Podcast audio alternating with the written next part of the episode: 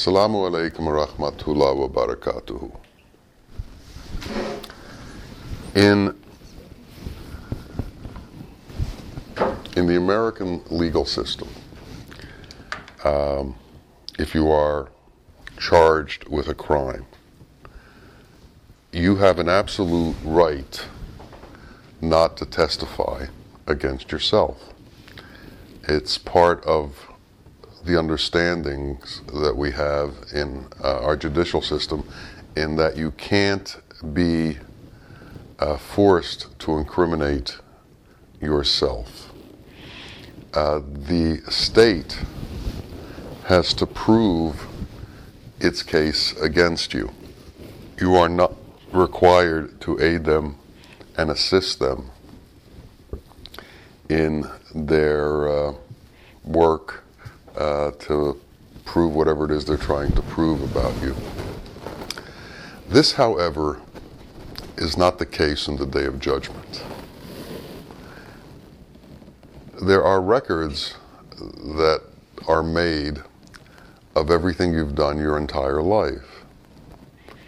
And they're played back. And you get to watch them as they're played back. And you get to go through all that has been happened, all that has happened over your entire existence. And you see the good, the bad, the indifferent, and the unbearable. You no longer can hide what is actually going on inside or outside.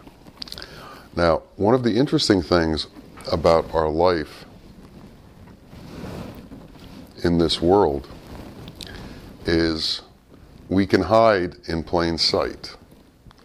We can hide who we are, what we are, what we think, how we think, our opinions, our attitudes from everybody.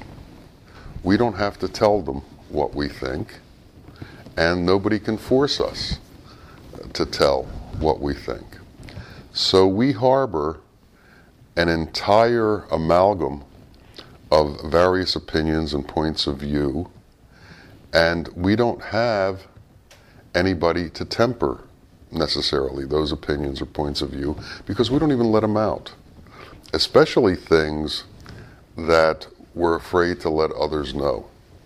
We hold them very close and very dear and don't tell a person about it so that we are able to continue to involve ourselves with our own uh, thoughts without any outside criticism. And criticism is an interesting phenomenon. Uh, criticism essentially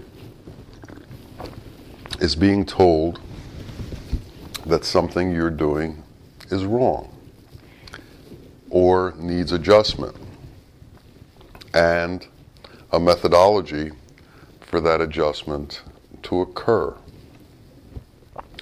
In order to go on the Sufi path, you have to be able to be self critical.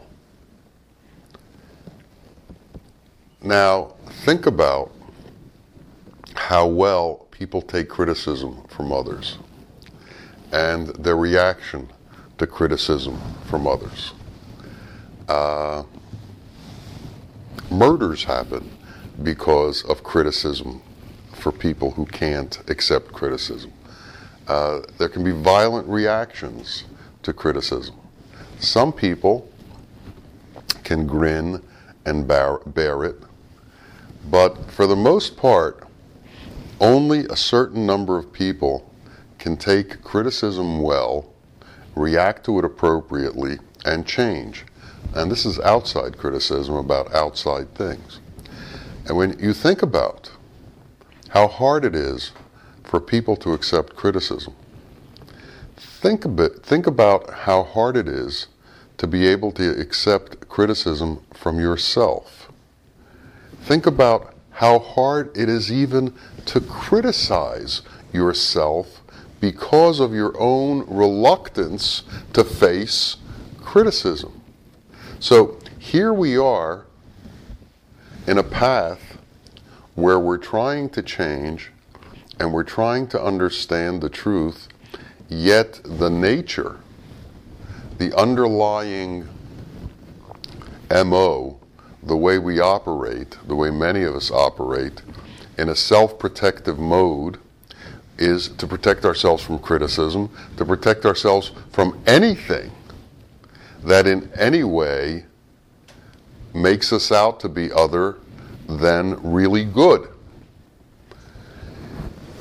Which means, at the bottom of things, that in order to be able to move forward on a path where you're looking for transcendence, where you're looking for enlightenment, where you're looking for major change to occur, the first thing that has to be broken down is your ability to take criticism.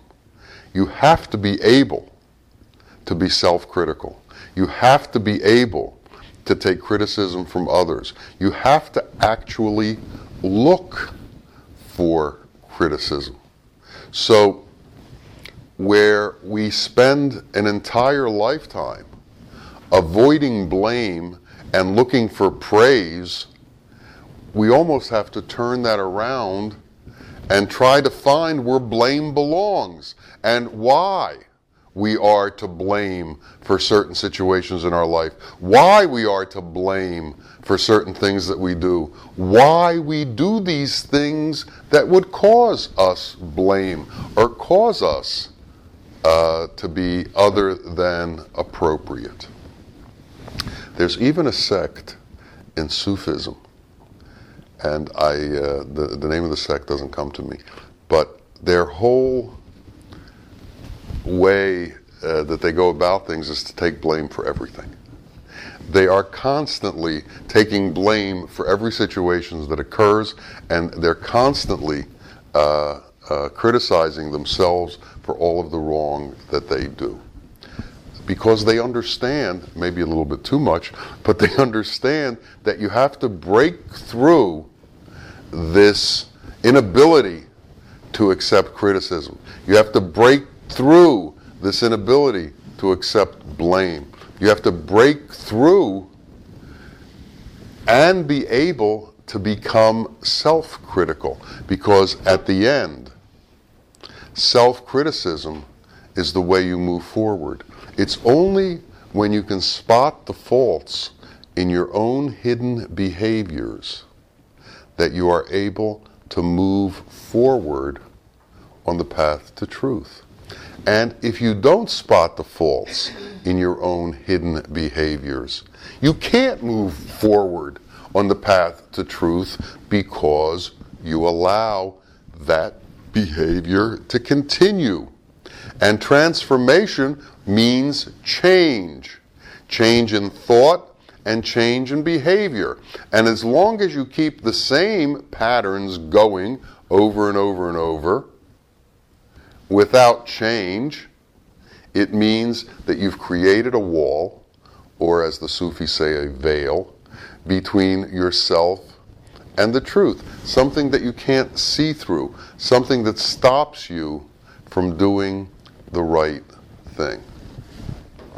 Now, these things that we harbor and that we hide, these things that we hold on to that are inappropriate, these secrets that we all have are our own secrets.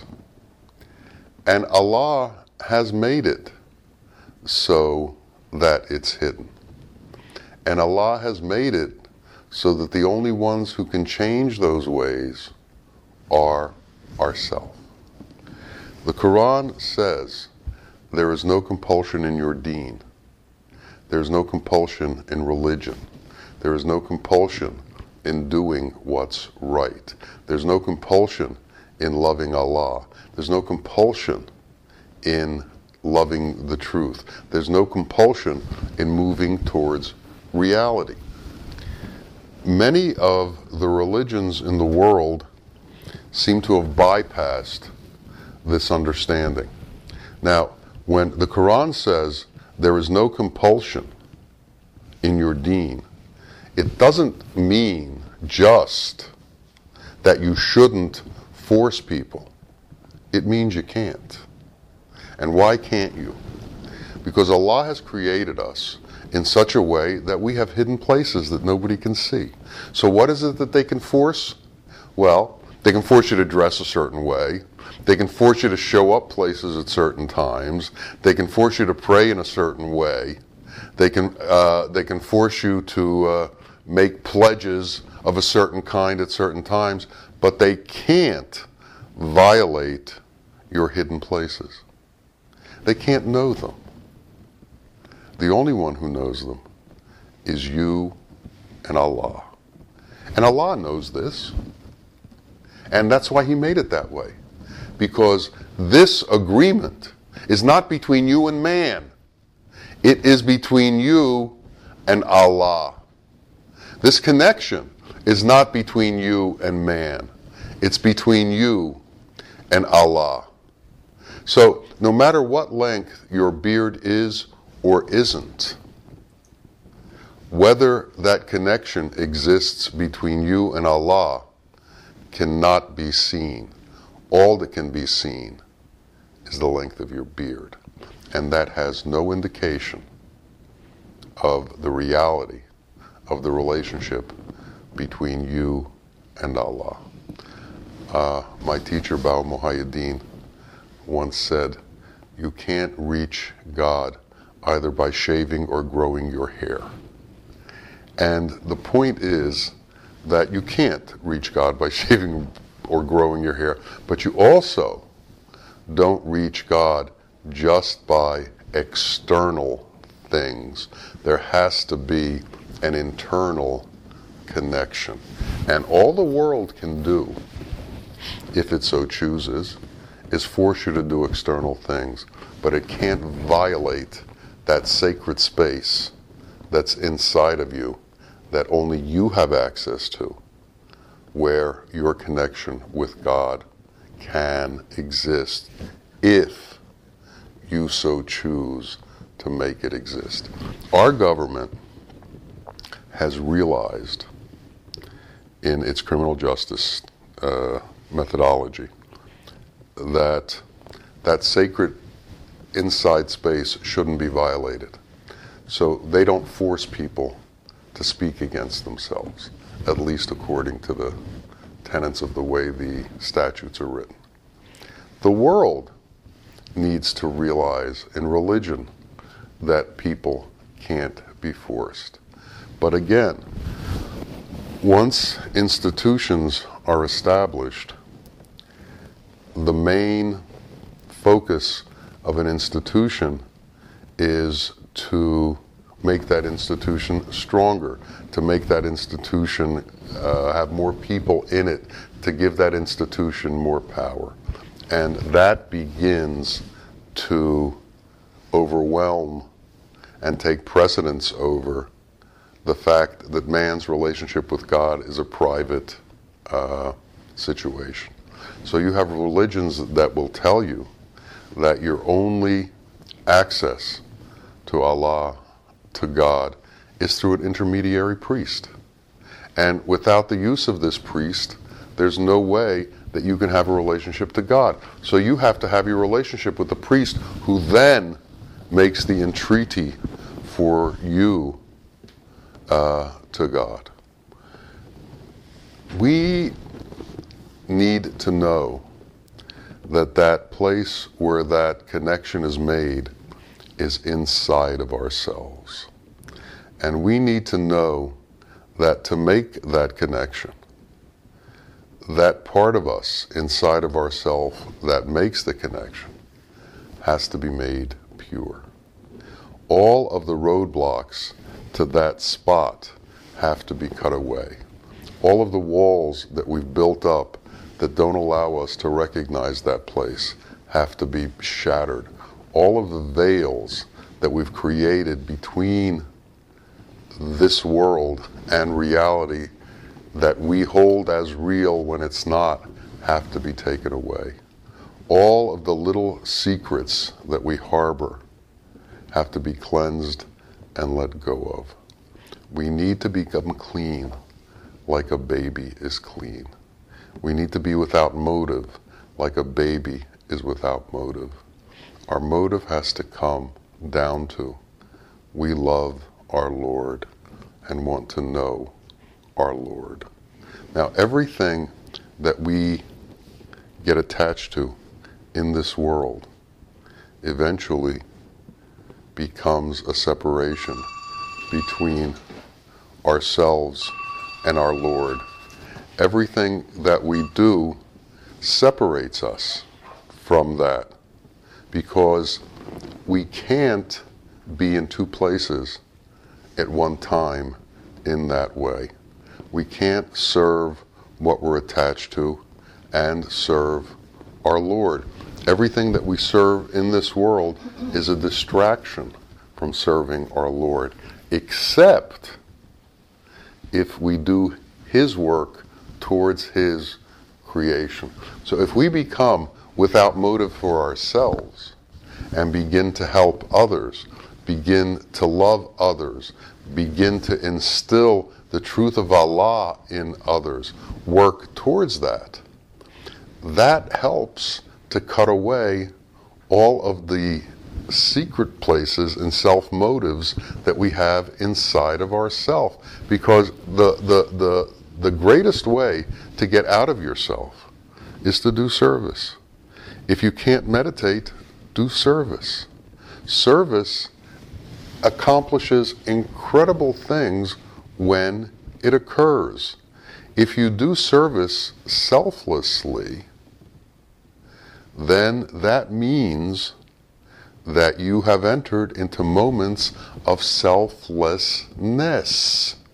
And it's in those moments of selflessness that you begin to see the truth. Because all of a sudden, when you're selfless, all the things that you worry about yourself about disappear because you're not thinking about those things. You're not thinking about all of the things that separate you from Allah. All you're thinking about is the service that you're doing.